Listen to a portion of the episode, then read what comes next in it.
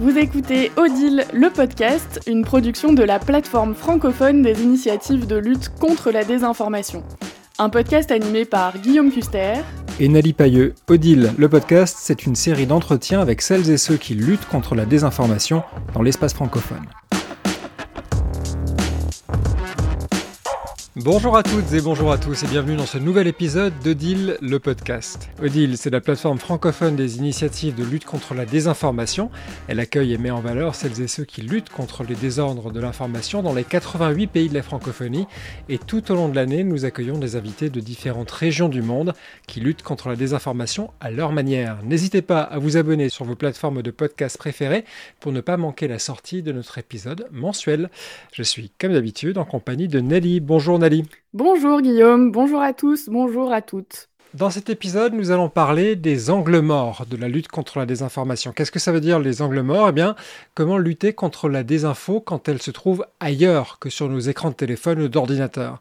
Quels sont les espaces où elle se propage et comment la contrer efficacement? Nos trois invités du jour, Nelly, se sont posés toutes ces questions-là. Oui, effectivement, Guillaume, aujourd'hui, nous accueillons trois invités qui ont décidé d'aller voir dans les zones abandonnées de la lutte contre la désinformation et qui s'adressent à des publics bien particuliers. Je tiens à préciser que ces trois initiatives ont bénéficié d'un soutien de l'Organisation internationale de la francophonie en 2022 ou en 2023. Nous avons donc le plaisir d'accueillir aujourd'hui Marthe Ndiong. Vous êtes responsable vérification des faits à ADC Cameroun. Vous avez mis en place un projet de formation d'administrateurs de groupes WhatsApp ou Facebook dans le cadre de votre projet de jumelage soutenu par l'OIF. Vous allez pouvoir nous en parler incessamment sous peu. À vos côtés, nous le connaissons bien puisqu'il a donné une formation aux INT sur Odile en début d'année. Noël Kokou Tadenion, vous êtes journaliste et cofondateur de TogoCheck. Vous allez nous parler euh, de votre projet avec le FGI Bénin dans lequel vous avez développé des audiogrammes en langue locale ainsi que la façon dont vous infiltrez des groupes WhatsApp.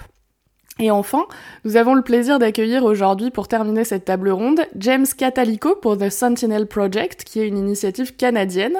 Mais vous, James, vous êtes basé en République démocratique du Congo.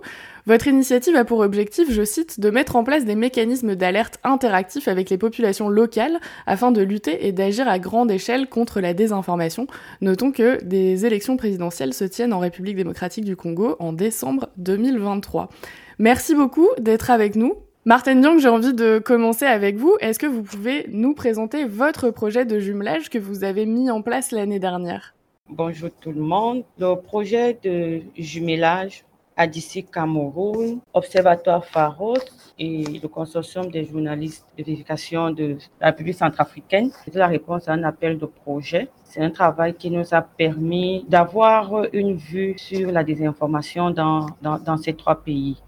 C'est un projet proposé par l'Organisation internationale de la francophonie. Avec les, trois, nous avons porté le projet de mutualisation des expériences, formation, sensibilisation à la lutte contre la désinformation au Cameroun, en République centrafricaine et en France. L'objectif était de faire un état des lieux, on va dire, comparatif de la désinformation dans, dans ces trois pays à travers le prisme des médias, des médias de vérification des faits les plus actifs dans ces pays-là. Merci Marthe pour cette présentation. On part en RDC maintenant avec James Catalico. James, Nelly a présenté The Sentinel Project comme une initiative canadienne tout à l'heure, mais vous êtes bien en Afrique, en RDC. Euh, depuis combien de temps est-ce que vous y travaillez contre la désinformation et comment? Nous sommes en République démocratique du Congo euh, avec euh, le projet Tchamani. C'est depuis 2017, donc nous avons fait pleinement cinq ans. Et au courant de ces cinq ans, nous avons eu à suivre plusieurs euh, situations liées à la désinformation, liées aux rumeurs, liées aussi au discours de haine dans la région. Nous avons euh, commencé avec nos activités au Nord Kivu et nous sommes en train de les étendre au Sud Kivu et à, à Ituri. Nous faisions face à la situation d'Ebola qui avait aussi causé plusieurs cas de violence donc de meurtres, d'assassinats ciblés parce que les gens n'avaient pas assez de formation sur euh, la question d'Ebola. Comme euh, le, problème d'Ebola était centré autour d'une région, la région de Beni et Butembo, et là, nous avons changé la méthode de communication parce que souvent les gens communiquaient en fait les, le ministère de la communication, ils avaient l'habitude de communiquer en français, et puis avec beaucoup de termes plus techniques, médicaux, les gens n'attendaient rien. Alors nous avons fait une équipe qui a commencé à chaque fois et communiquer à langue locale. Et... Bon, là, c'était parmi des expériences que nous avions vraiment parachevées. Alors, à part cela, la région aussi, connaît aussi une situation de guerre, la guerre liée au terrorisme des ADF. Et même la même situation de guerre est, vécue dans le sud, à, Goma, Ruchuru, Nyiragongo et Masisi. Oui, on reviendra tout à l'heure, James, sur euh, les conditions dans lesquelles on peut lutter contre la désinformation dans, ces contextes difficiles de pandémie et de guerre. Euh, on va écouter Noël sur euh, la présentation de ces initiatives. Noël, Nali l'a rappelé tout à l'heure, vous avez bénéficié de financement de l'OIF également. Comment les avez-vous utilisés? Je crois que la première des collaborations, c'était une collaboration, un partenariat avec le Bénin. Euh, tout d'abord, euh, en, en, 2022, nous avons soumis à l'OIF un, projet de jumelage et dans lequel nous avons embarqué le FGI Bénin, le Forum sur la gouvernance d'Internet au Bénin.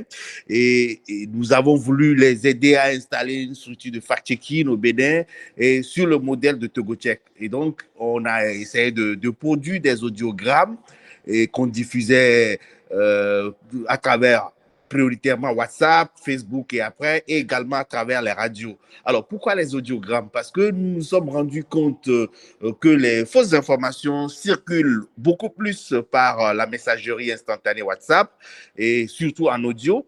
Et dans le contexte togolais, l'oralité est très poussée, le taux d'analphabétisme est très élevé et, la plupart des gens donc euh, font des notes vocales.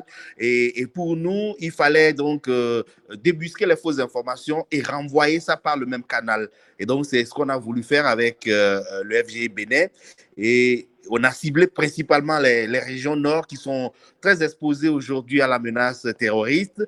Et, donc, on, on a fait ce projet-là et on a également associé des radios, des radios locales euh, de ces zones-là, puisque euh, une bonne partie de nos territoires ne sont pas couvertes par euh, le réseau Internet et du coup, la radio demeure le médium par excellence que les gens écoutent pour s'informer. Et pour nous, il fallait mettre à contribution ces radios-là pour faire passer le message. Je vais maintenant m'adresser à Martin Diong d'ADC Cameroun. Moi, ce qui m'intéresse dans ce projet-là, c'est que vous avez mis en place une sensibilisation d'influenceurs, d'administrateurs et de modérateurs de groupes Facebook sur la veille et la lutte contre les infox qui circulent sur les réseaux sociaux.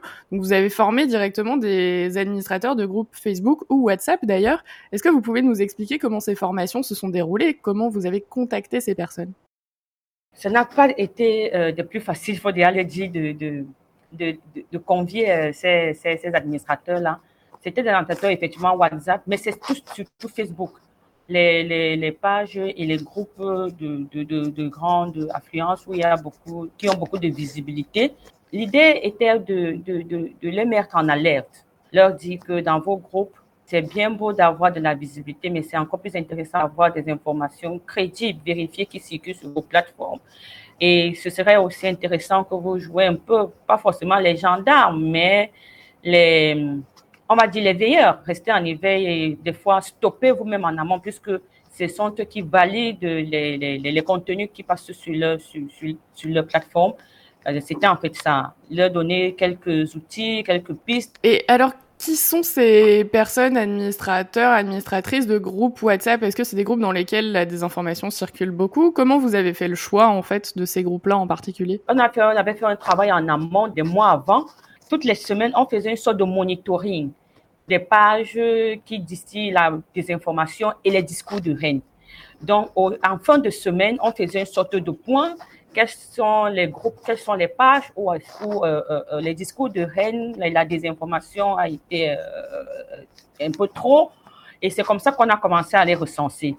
Parfois, euh, c'était par des mails, on retrouvait des mails sur les, les, les pages, ou alors le numéro, ou alors on passait simplement parfois par un message sur Messenger et on leur demandait, le, service communication d'ADC leur demandait de revenir vers eux euh, avec eux pour prendre contact et tout. C'est comme ça que ça s'est passé. Oui, effectivement, c'est un sujet qui se recoupe d'ailleurs tout à fait avec la mission de, The Sentinel Project. James, est-ce que vous pouvez nous, décrire euh, un peu plus précisément la mission que vous menez en République démocratique du Congo? Oui, plusieurs politiciens dans nos villages, ils ont maintenant installé des radios communautaires. Donc, ils disent ça, des radios communautaires, mais ils investissent leurs moyens pour euh, installer des radios juste pour les aider à faire des campagnes. Ce sont des radios FM. Il y a trop de discours qui sont liés à une couverture médiatique politicienne. Alors, ça, nous avons identifié parmi les, les, grandes causes des désinformations dans le milieu.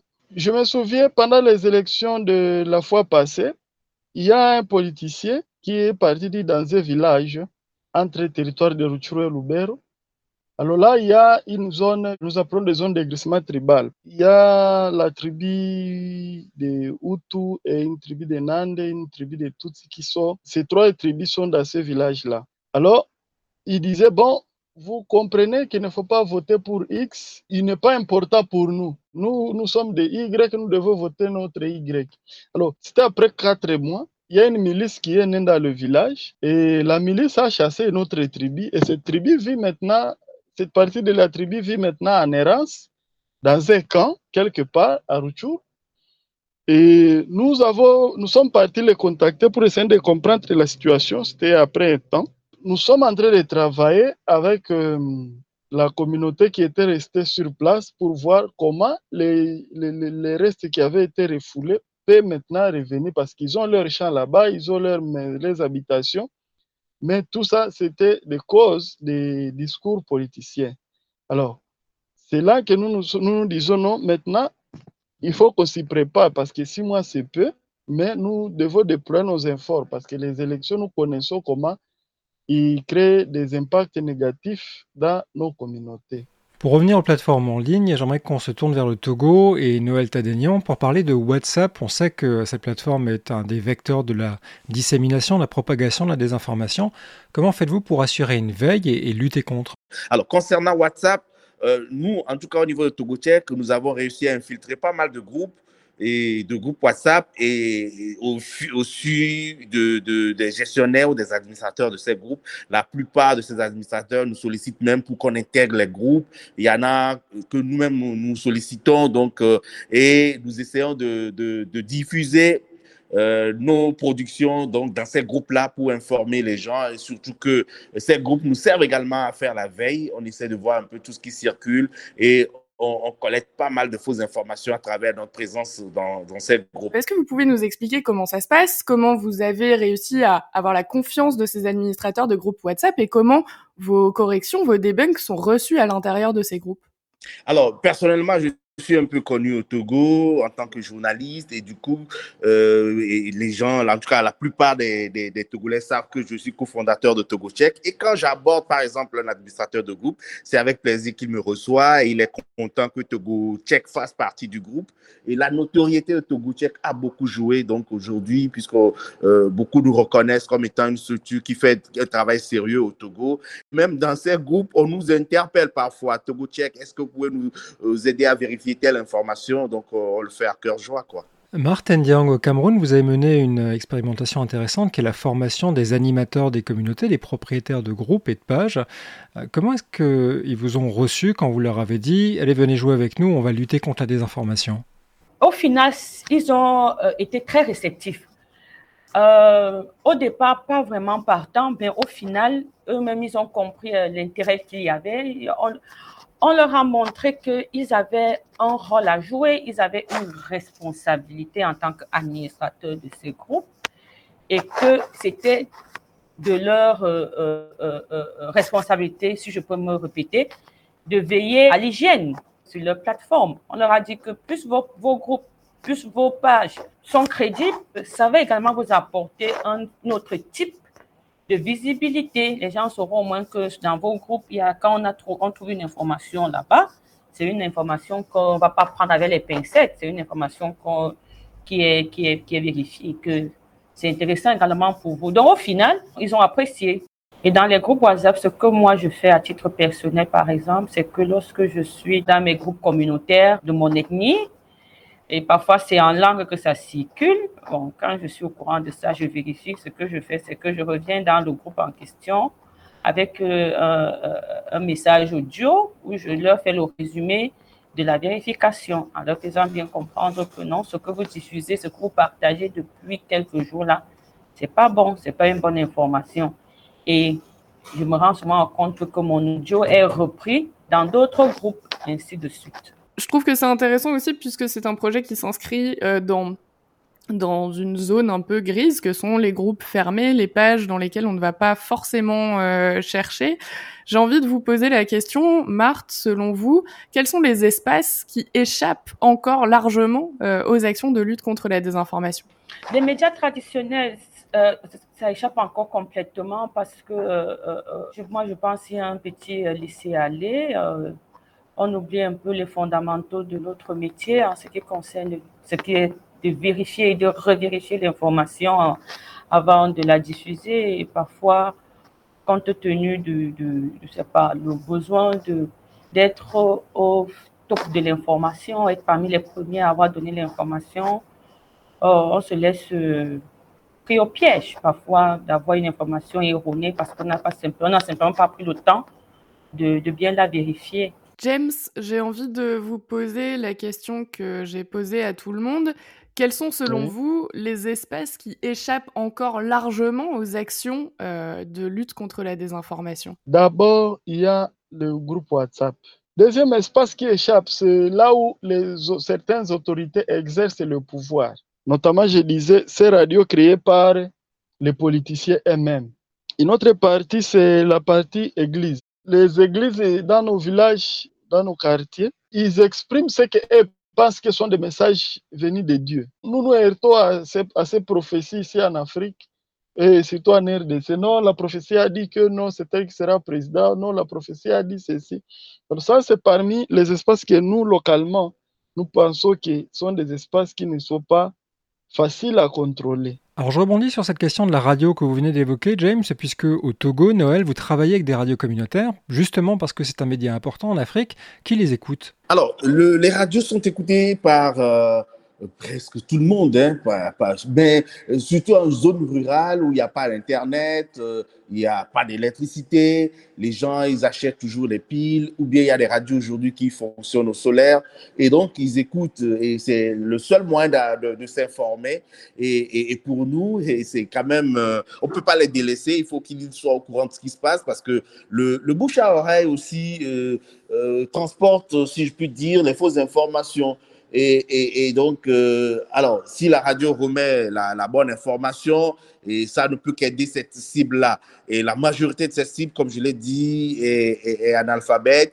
Il y en a aussi qui, qui ont été à l'école, mais à partir du moment où ils vivent dans une zone où il n'y a pas d'électricité et ils n'ont pas accès à Internet, c'est la radio. La radio constitue le seul moyen de s'informer. Merci beaucoup. Noël, j'ai envie de poser la question que je vous ai posée à tous les trois.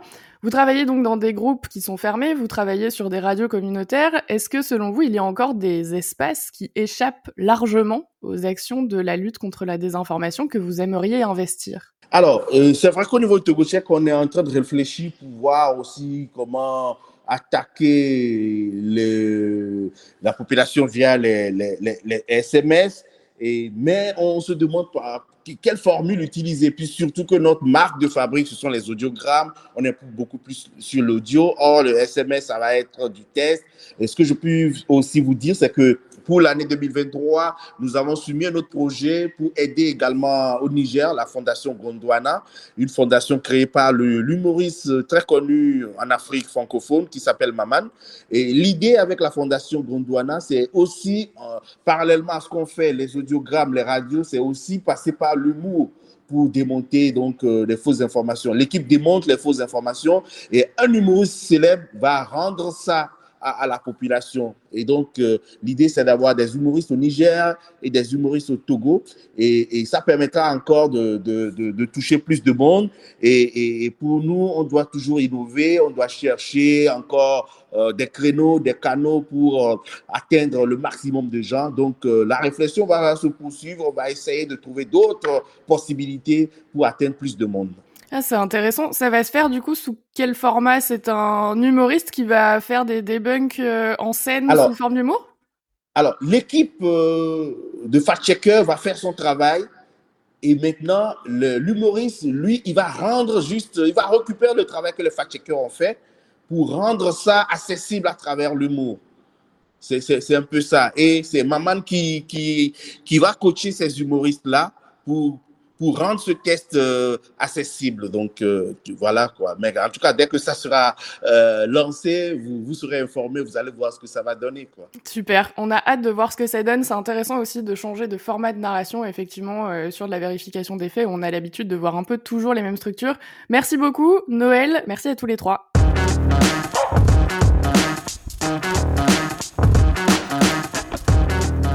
Merci de nous avoir suivis. Tous les épisodes sont disponibles dans votre lecteur de podcast favori. Odile le podcast est une collaboration entre l'Organisation internationale de la francophonie et Check First. Et le site de la plateforme francophone des initiatives de lutte contre la désinformation est à retrouver sur odile.org, odil.org et sur Twitter, odile plateforme.